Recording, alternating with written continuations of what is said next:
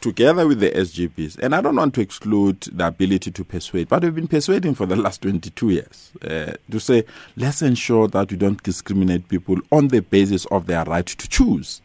Because if people make choices, they make choices purely because either they can afford or they believe that that's where quality education is. And that's what democracy is all about, so that people can be given that right to choose. But we have people here who believe need to be gatekeepers. Uh, uh, I don't know for what reason. Uh, are you saying that, the governing uh, bodies uh, are behaving as gatekeepers? It's just that we've got so many governing bodies and they have different policies and principles, and I have to work with all of them, and they are diverse.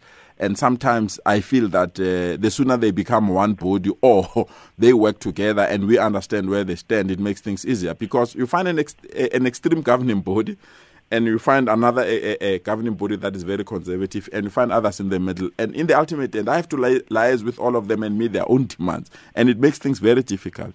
But I'm saying South Africa belongs to all who live in it. Our schools are public entities. Let's ensure that everyone who want to be part of these public entities is allowed to be in those particular schools.